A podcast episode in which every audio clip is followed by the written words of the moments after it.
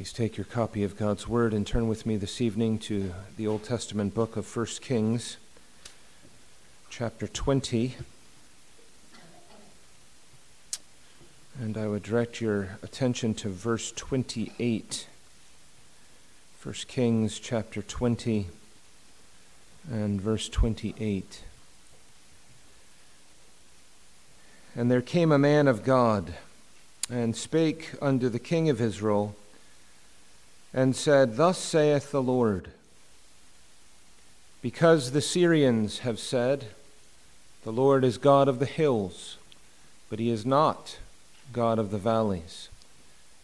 Therefore will I deliver all this great multitude into thine hand, and ye shall know that I am the Lord. The word Calvinist is used as a moniker uh, for those who adhere to the doctrines of grace, uh, for those like ourselves who place the salvation of men in the hands of the sovereign God. And this includes things like the doctrine of predestination and election and reprobation and providence and, and so on. But at its heart, at its heart, these truths and adherence to these truths is really an all engrossing sight of God's divine majesty. That's what it is in its simplicity an all engrossing sight of God's divine majesty. And that, of course, infiltrates the very fabric of our being so that we are left with the conclusion that truly, truly, he is all in all. And we are left primarily with falling down before Him, to worship Him, and to adore Him as the great God of heaven and earth. But this cuts against the grain of the natural man. Indeed, this is entirely unacceptable to the natural man. Why would that be? Well, man is finite and man knows that he is, he is finite. And man, left to his depravity, is inclined to create gods or a god, idols, after their own image. And so, as a consequence, men tend to seek to place limits on God Himself, to imagine that God, like them, has limitations. And this tendency, of course, pervades everything. It's true in all of the uh, false religions that abound throughout the history of the world. It's true in the heart of every natural man, their conception and construction of God is pervaded by this notion of limitation. And we see it coming to the fore here in the passage that's in front of us. You'll remember uh, perhaps the context for all of this. King Ahab is on the throne of Israel at the time. Uh, ben Hadad is the king of Syria, and he has set his sights on dominating Israel. He has determined to wage war uh, against Samaria and threatens to do so, indeed, uh, attempts to do so, and he makes boasts, even in his drunken stupor, of how he will um, destroy Israel and all that comes with them. And we have in that context, within this chapter, the famous line, which has been repeated throughout history, in verse 11, where King Ahab replies to this boast and answers him and says, Tell him that has Ben Hadad, let not him that girdeth on his harness boast himself as he that putteth it off. In other words, you know, the, the warrior does not boast before he's won, right? It's before he puts his armor on, but after the, the war or fight when taking his armor off. And so Ahab answers him. Well, they go to war, and um, the Lord is pleased to, to grant the slaughter of Assyria. And so they're delivered into Israel's hand and soundly routed and defeated. But the Lord comes by word of his prophet to the king and says, They'll be back. Syria will be back in, in a year's time. And sure enough, uh, in, in Syria, the, the people are talking to, to the king and they're saying, You know, here's the problem. Uh, the problem is that we miscalculated and our tactics were off. And so you'll notice in verse 23 and the servants of the king of Syria said unto him, Their gods are gods of the hills, therefore they were stronger than we, but let us fight against them in the plain, and surely we shall be stronger than they. And so Syria comes back uh, to wage war against Israel. And indeed, when they do, it is uh, rather overwhelming and intimidating. Notice verse 27 And the children of Israel were numbered and were all present and went against them. And the children of Israel pitched before them like two little flocks of kids. But the Syrians filled the country. And it's at this point then that God sends his man to come and to speak uh, to King Ahab. And you'll notice that his remarks are not um, directed toward Ahab, virtue that is found in him, nor toward Israel in the first place, but they are directed to Ben Hadad himself. And the Lord says, It has, in essence, come into my ears. What they have spoken about me, what they have said about me, how they have described me in my limitations, that the Lord God is the God of the hills, but he is not the God of the valleys. Therefore, for this reason, I will shut the mouth of these fools. Therefore will I deliver all this great multitude into thy hand, and ye shall know that I am the Lord. So here we see this tendency of limiting the unlimited God. Well, note first of all, direct your attention to the unlimited God himself. So, first of all, the unlimited God. And we begin with the end of the verse, which is to begin with God Himself. It says, And ye shall know that I am the Lord, that I am Jehovah. You'll remember the language of Isaiah when God comes through his prophet and says, I am the Lord, I am Jehovah. There is none like me. And then he comes and says, I am Jehovah. There is none besides me. No, I do not know any other. He is the one living and true God, and there are no others before him because there are no others at all. Right? This is Jehovah who is independent, the only one, the only being independent and self-existent in his very being, so that all all else derives its being from Him. He is truly unlimited. He's unlimited in His omnipresence and immensity as regards space. You and I are limited. We are in one place at one time, only and ever. Right? We have limitations to our, our bodies, to our minds, to everything else that is about us. He is unlimited in these things. He's unlimited in his eternal nature as regards time we, in our very existence, experience a succession of moments. We are bound to time. He is one who is eternal, who is outside, unlimited by such constraints as this. Indeed, he is infinite in all of his perfections. In all of his perfections, and indeed infinite in each and every perfection that we fix our, our minds upon. So he's unlimited in his sovereignty. He is the one who is absolutely in control of all things at all times and in all places. Right? None counsel him. For us, who are limited creatures, we learn that there is, there is wisdom in a multitude of counselors. We receive counsel and need counsel. And kings and great men of the earth, they're known for having their their, their group of, of counselors who advise them and to give them insight and help them to be able to form their decisions, but none counsel God.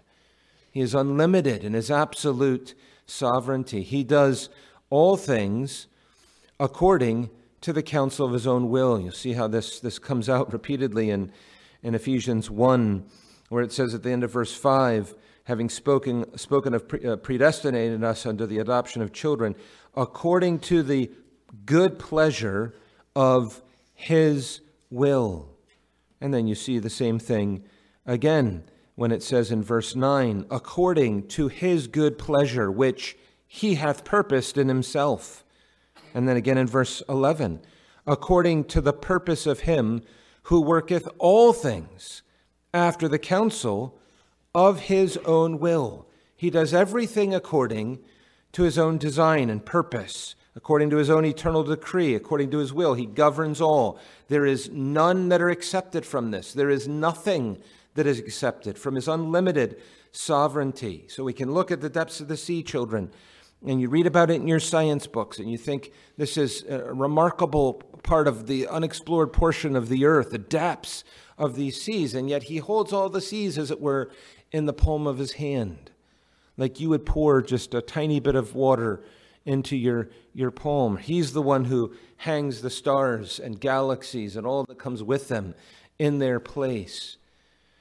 And this, this goes into the very warp and woof of the detail of our human experience, so that kings and emperors and princes and so on, those like Ben Hadad, who think that they can wage war against the one who has infinite absolute sovereignty, who think that He is there and we are here, and that we can do something that will conquer or defeat His purposes, and fail to realize that all of the time, as the Bible tells us, the heart of the king is in the hand of the Lord to direct it whithersoever He will as a watercourse. Placing God into the hands of men, never. Even the heart of the king is being directed according to the counsel of God's own will. Promotion does not come from any quarter, north, south, east, or west.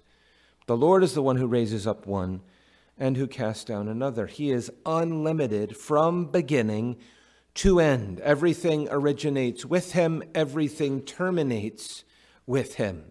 He is truly the unlimited God. He is Jehovah, He is the Lord. This is reality. And by that I mean, this is reality. All of this is true whether or not you know it.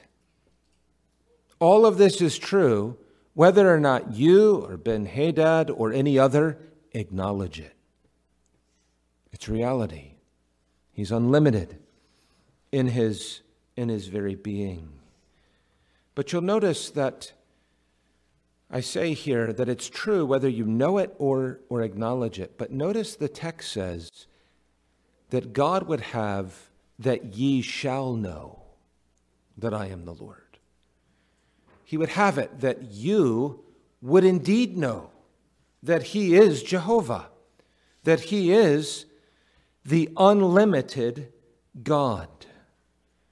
And so He gives us this revelation. He gives us the revelation in His Word that we can read and study and hear preached and meditate upon and sing and so on. He gives us revelation in His providence. Ben Hadad is about to, to experience that.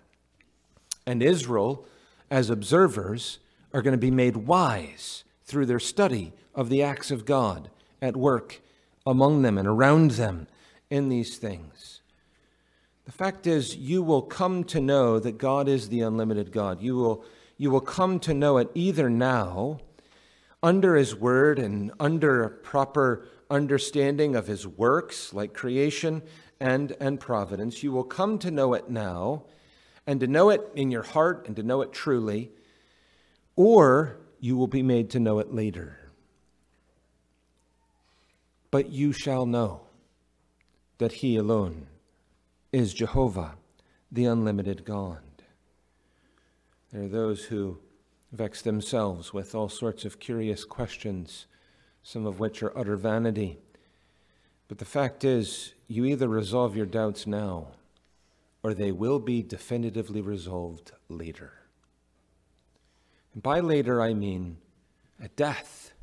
By later, I mean at the judgment. By later, I mean into and throughout all of eternity. God will not be mocked. He's never mocked. What we sow, we will also reap. But one thing, among others, that is utterly impossible is that God will stand mocked. Mocked as a limited God, mocked as a mini God, a God that is fashioned after the minds of men, in the image of men, made in the likeness of men. No, God will not be mocked. And so the Lord comes to us and he says, And ye shall, says to Israel at the time and to us now, and ye shall know that I am Jehovah, that I am the unlimited God in all of his glory, in all of his majesty, in all of the blinding beauty and brilliance of his very being. We are to come to see and know this. And of course, the way in which we come to know it and come to see it and come to love it is through the saving knowledge of him, right? He's a God who, in this very verse, is describing himself as one who delivers, who is able to deliver.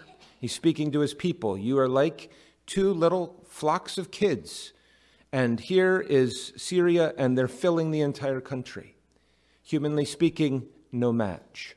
But I'm a God who's sovereign, and I'm a God who's unlimited, and I'm a God who saves, a God who delivers, a God who redeems, a God who comes and shows forth my own power in the midst of all of our weakness and so on and so forth. This is where we hang our hopes, is in the fact that this unlimited God is therefore entirely capable and more to save poor helpless sinners, however far flung and lost they may be, and however desperate in their depravity they may be, he is able to deliver, able to save.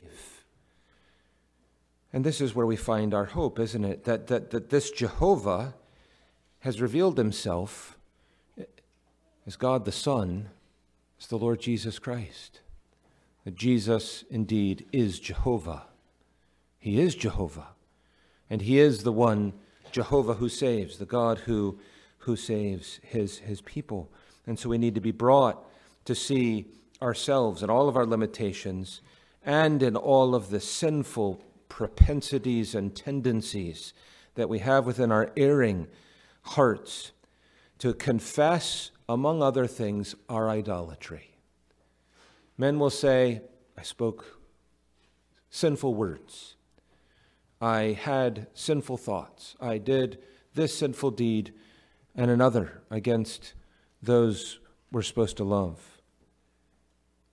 But at the top of that list is idolatry coming under the conviction of sin, being humbled before the Almighty God of glory, and confessing the folly of having fashioned in our minds, if not with our hands and another means, vain, empty, broken, helpless, false, dead idols.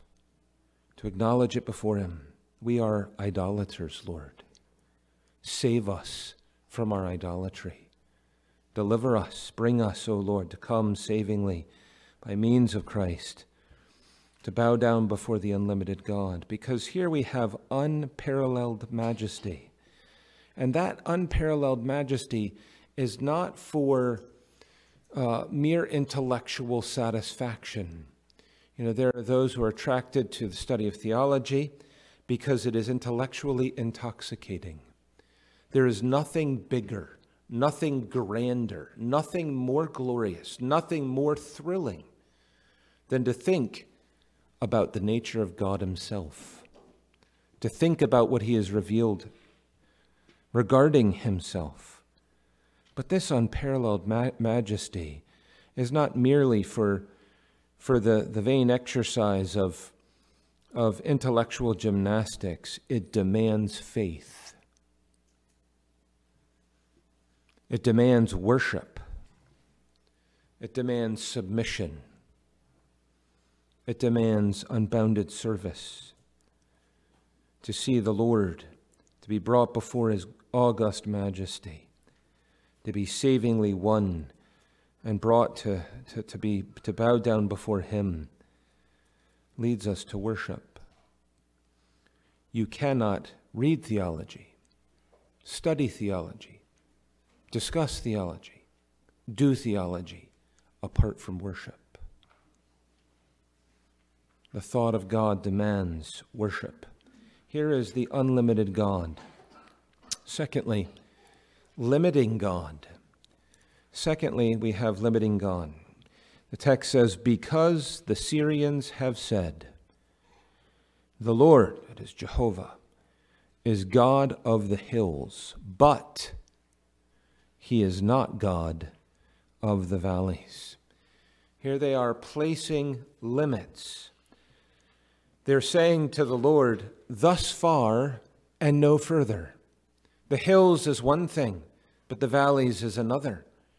They're placing restrictions upon God, drawing parameters around God uh, uh, beyond which they say he cannot pass. This is a God, but it is not the God. It is to speak utter gibberish. This is not the God. There are no limits on his being. This is the worship of false gods. And indeed, in putting their limits on Jehovah, notice they, they use his name, his covenantal name, the Lord.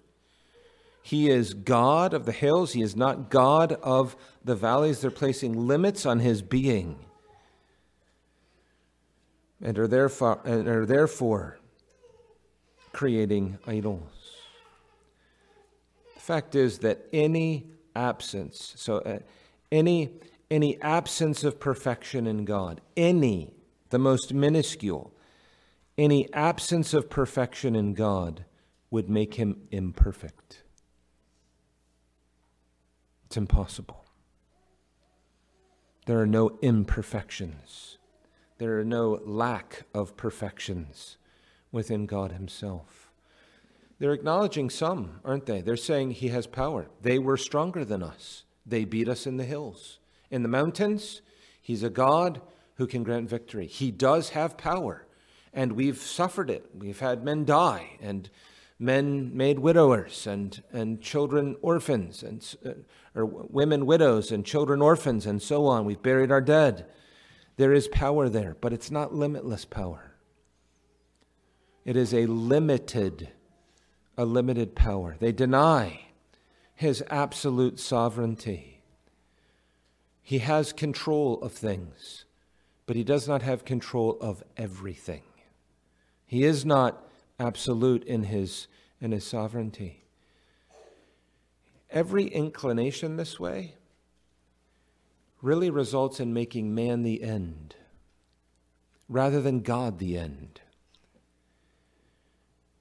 These are, are, are, are, forms of, of, of discourse or argument or whatever else that people engage in in order to seat man as the ultimate end rather than God. And that's where you end up. If you want to talk about the doctrine of election or things that are associated with it, that's where this leads. Man is made bigger, God is made smaller, rather than God being God and great and glorious, and man being placed in the dust where he begins, where he, where he belongs. They're placing limits on, on his government, on what he governs in his, in his divine providence. And they're doing so with calculations that have all the wrong metrics we, we talk about the difference between first cause and second causes. We're not going to go into the details of, of all of that. But we, we use that language, our confession uses that language. It's drawn from a really rich and, and deep theological um, history. We say God is the first cause, right? His decree is what establishes everything. And then he, he, he brings all of that uh, to pass immutably. He brings all of that to pass infallibly as, as the first cause. But then we speak of second causes, and second causes are those things that are more proximate, right? More immediate, you might think, through which God's decree comes to pass. These, through these second causes, it comes to pass. So what would be an example?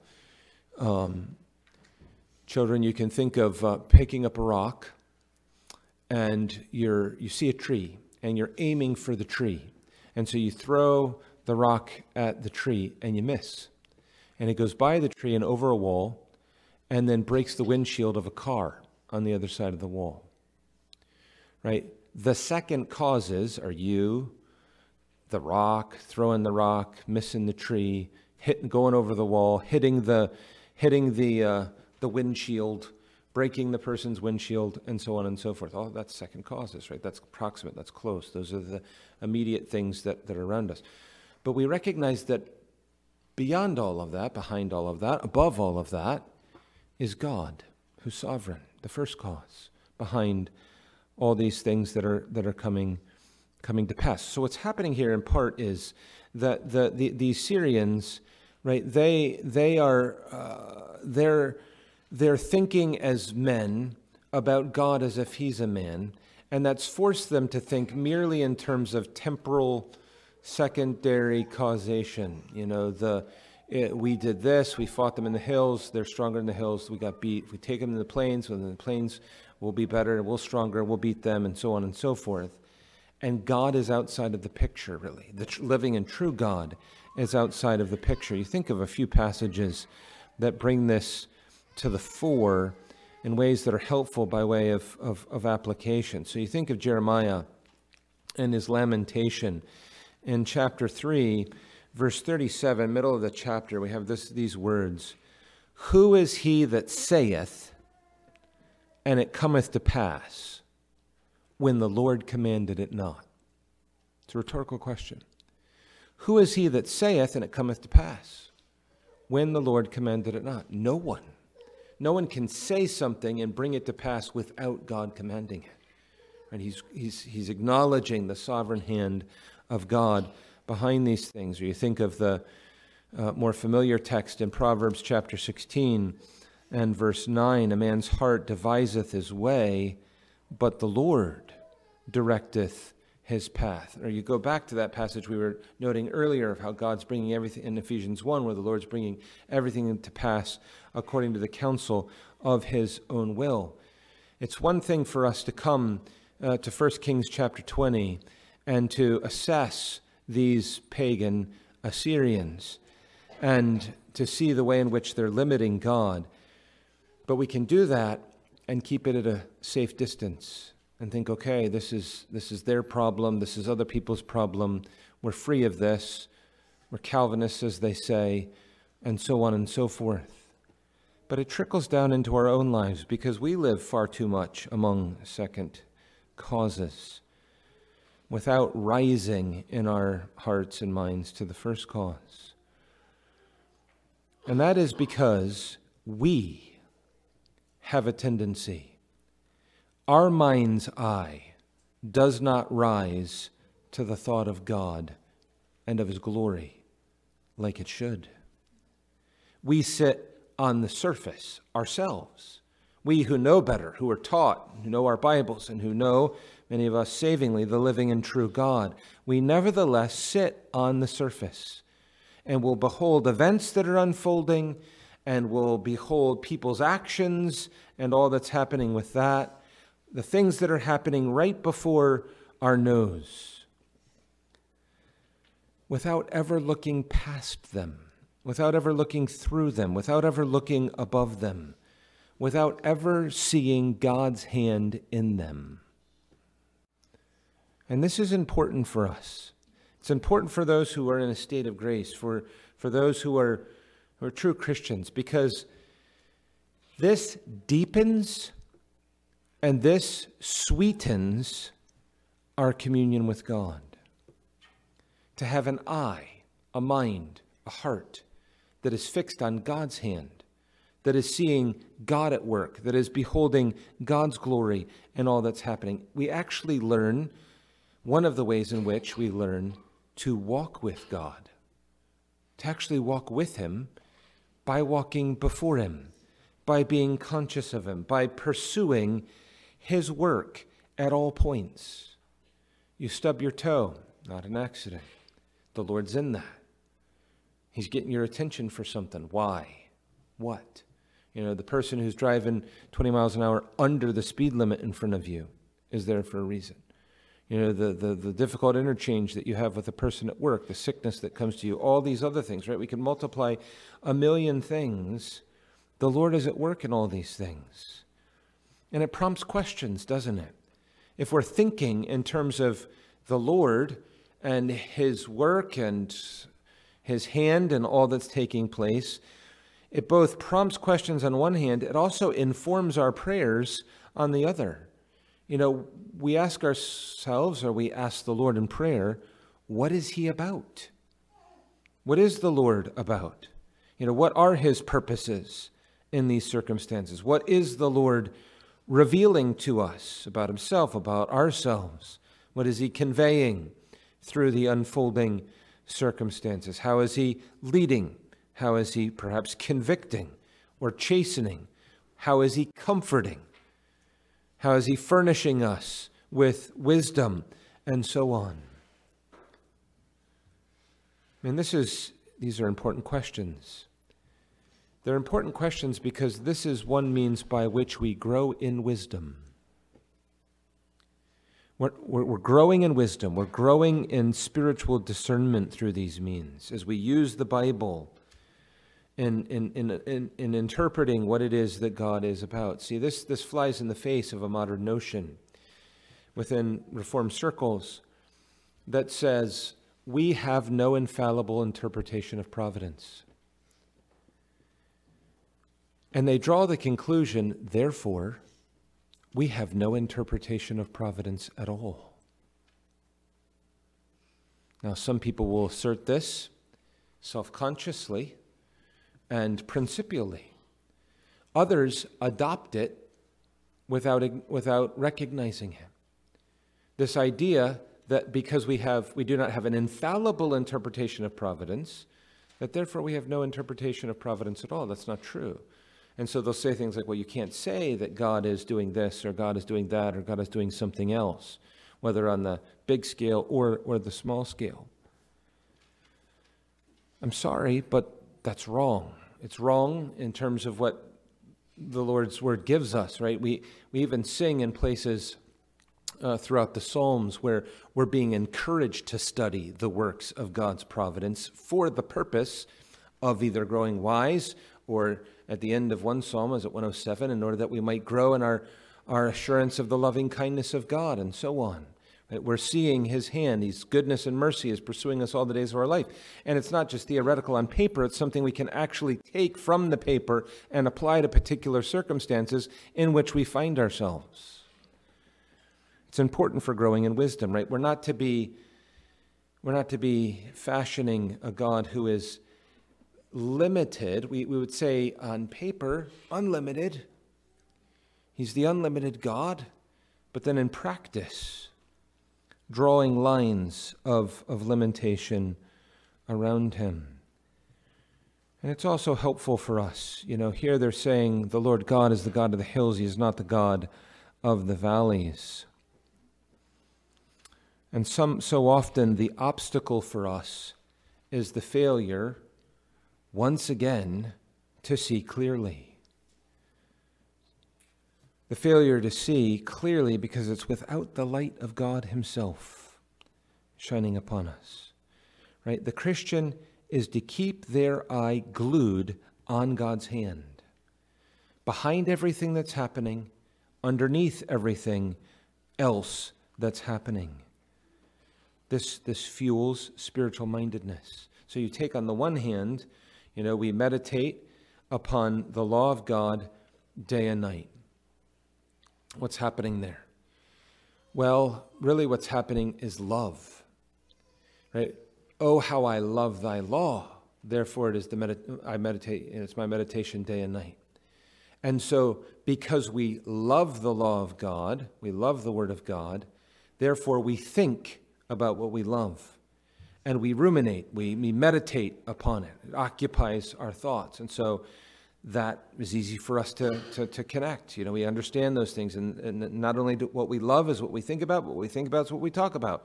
All these things uh, are, are, flow together. So we, we understand that when it comes to God's word. It's true with regards, with regards to God's works as well. We look at creation and the design and beauty and everything else, that, and there we love it because we love the thought of God and what it reveals to us of His glory. Same with the work of, of providence. We love to meditate upon the works, the work of God's providence because there we want a sight of God Himself. We want communion with Him. We want to meet Him in the unfolding events of providence and to have sweet communion with Him in those things, to be led by Him and to worship Him and to glean from all that He is teaching us and instructing us. Right? This fuels spiritual mindedness. And the opposite fuels earthly mindedness, where we, we think about events, we think about people, we think about the things we see merely at the human level. Well, so and so said this and did that, and this happened over here, and that happened over there, and we never move beyond the surface. There's a spiritual deadness in that because it's earthly minded. It's, it's, it's, it's a, pra- a practical way of placing limitations upon the Lord. And we're not to limit him. You know, this text, this text reinforces the fact that God demonstrates that he cannot be limited. Because they've said this, therefore will I deliver all this great multitude into thy hand because they've talked this way and thought this way, because of that, on that basis, I am going to deliver the, all this great multitude into thy hand. He demonstrates irrefutably in his providence that he cannot be limited to the consternation of the wicked. And he does this repeatedly throughout the scriptures and throughout the course of history to the consternation of the wicked who seek to bottle up Jehovah. He disregards man's alleged limitations. And he confounds their idolatry and all that they have placed upon him. And, as we see in this text, he punishes their insolence of limiting him who is unlimited. we can sometimes implicitly say what God can and what God cannot do. We think it without saying it at times. We can be tempted to say in our own way, He's the God of the hills, but not the God of the valleys. And so trials appear in our, in our life. And we think, well, the Lord is able to deliver in other things, not able to deliver in this. Or we can see how God brings good and glory out of this thing and that thing and the other thing, but I can't see how he brings good and glory. Good to me, glory to him out of this particular trial. You're in essence saying he's the God of the hills, but not of the valleys. You know, you're placed with, you know, unconverted loved ones in your life.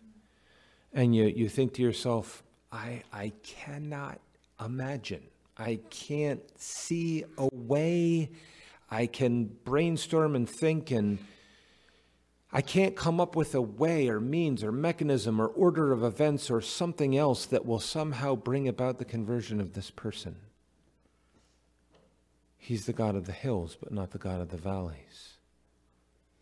Limitations on him. You think to yourself, well, there are needs that you're facing.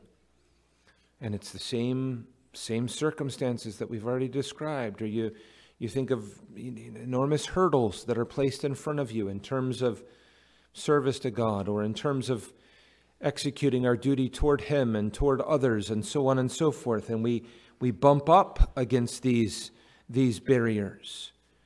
And there is an implicit, tacit inclination to place limitations upon the Lord. And that's a provocation to him. It's a provocation because it's a defiance of his, his own glory. He is able to do all of his holy will. He's able to do all of his holy will. There is nothing that is too difficult for him. And indeed, what is impossible with man is possible with God. I said earlier that the heart of really a love for the doctrines of grace and all that lies behind it is an all engrossing sight of the majesty of God. That is what we need. We need that all engrossing sight of the majesty of God, the august majesty of God's comprehensive sovereignty must always be affirmed, must always be asserted, must always be defended, but it is not a doctrine that is to be confined, confined to paper. It's not to be confined to paper. It must pervade our thoughts and it must pervade our thoughts in ways that impact our practice, that inflame our prayers, that transform our lives. Anything less than that, anything short of that, is unbecoming and unsuitable to the glory of such a God as this. Jehovah, the living and the true God, the one beside whom there is no other, the one who is all himself and only in himself, the living and the true God. He is unlimited in his glory, in his being. And we're to see him as such, we're to worship him as such right? The, the, the proper response, as I said earlier, the proper response to the revelation of the glory of God is to get on our faces, to bow our hearts as well as our knees, and to adore Him, to worship Him. This is what the Lord is aiming at with Israel. He's saying, I'm going to slaughter them, and He did. 100,000 died. 100,000 souls swept out of this world in an instant in order that his people may be brought to know that he is God, that he is the Lord, and that they would be brought to worship him as such. May the Lord bless these things to our hearing.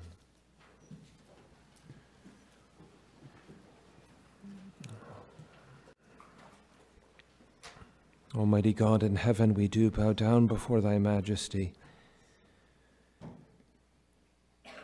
And as is so often the case, O Lord, we confess that we merely lisp like little children about these things, and confess that we know all too little of them.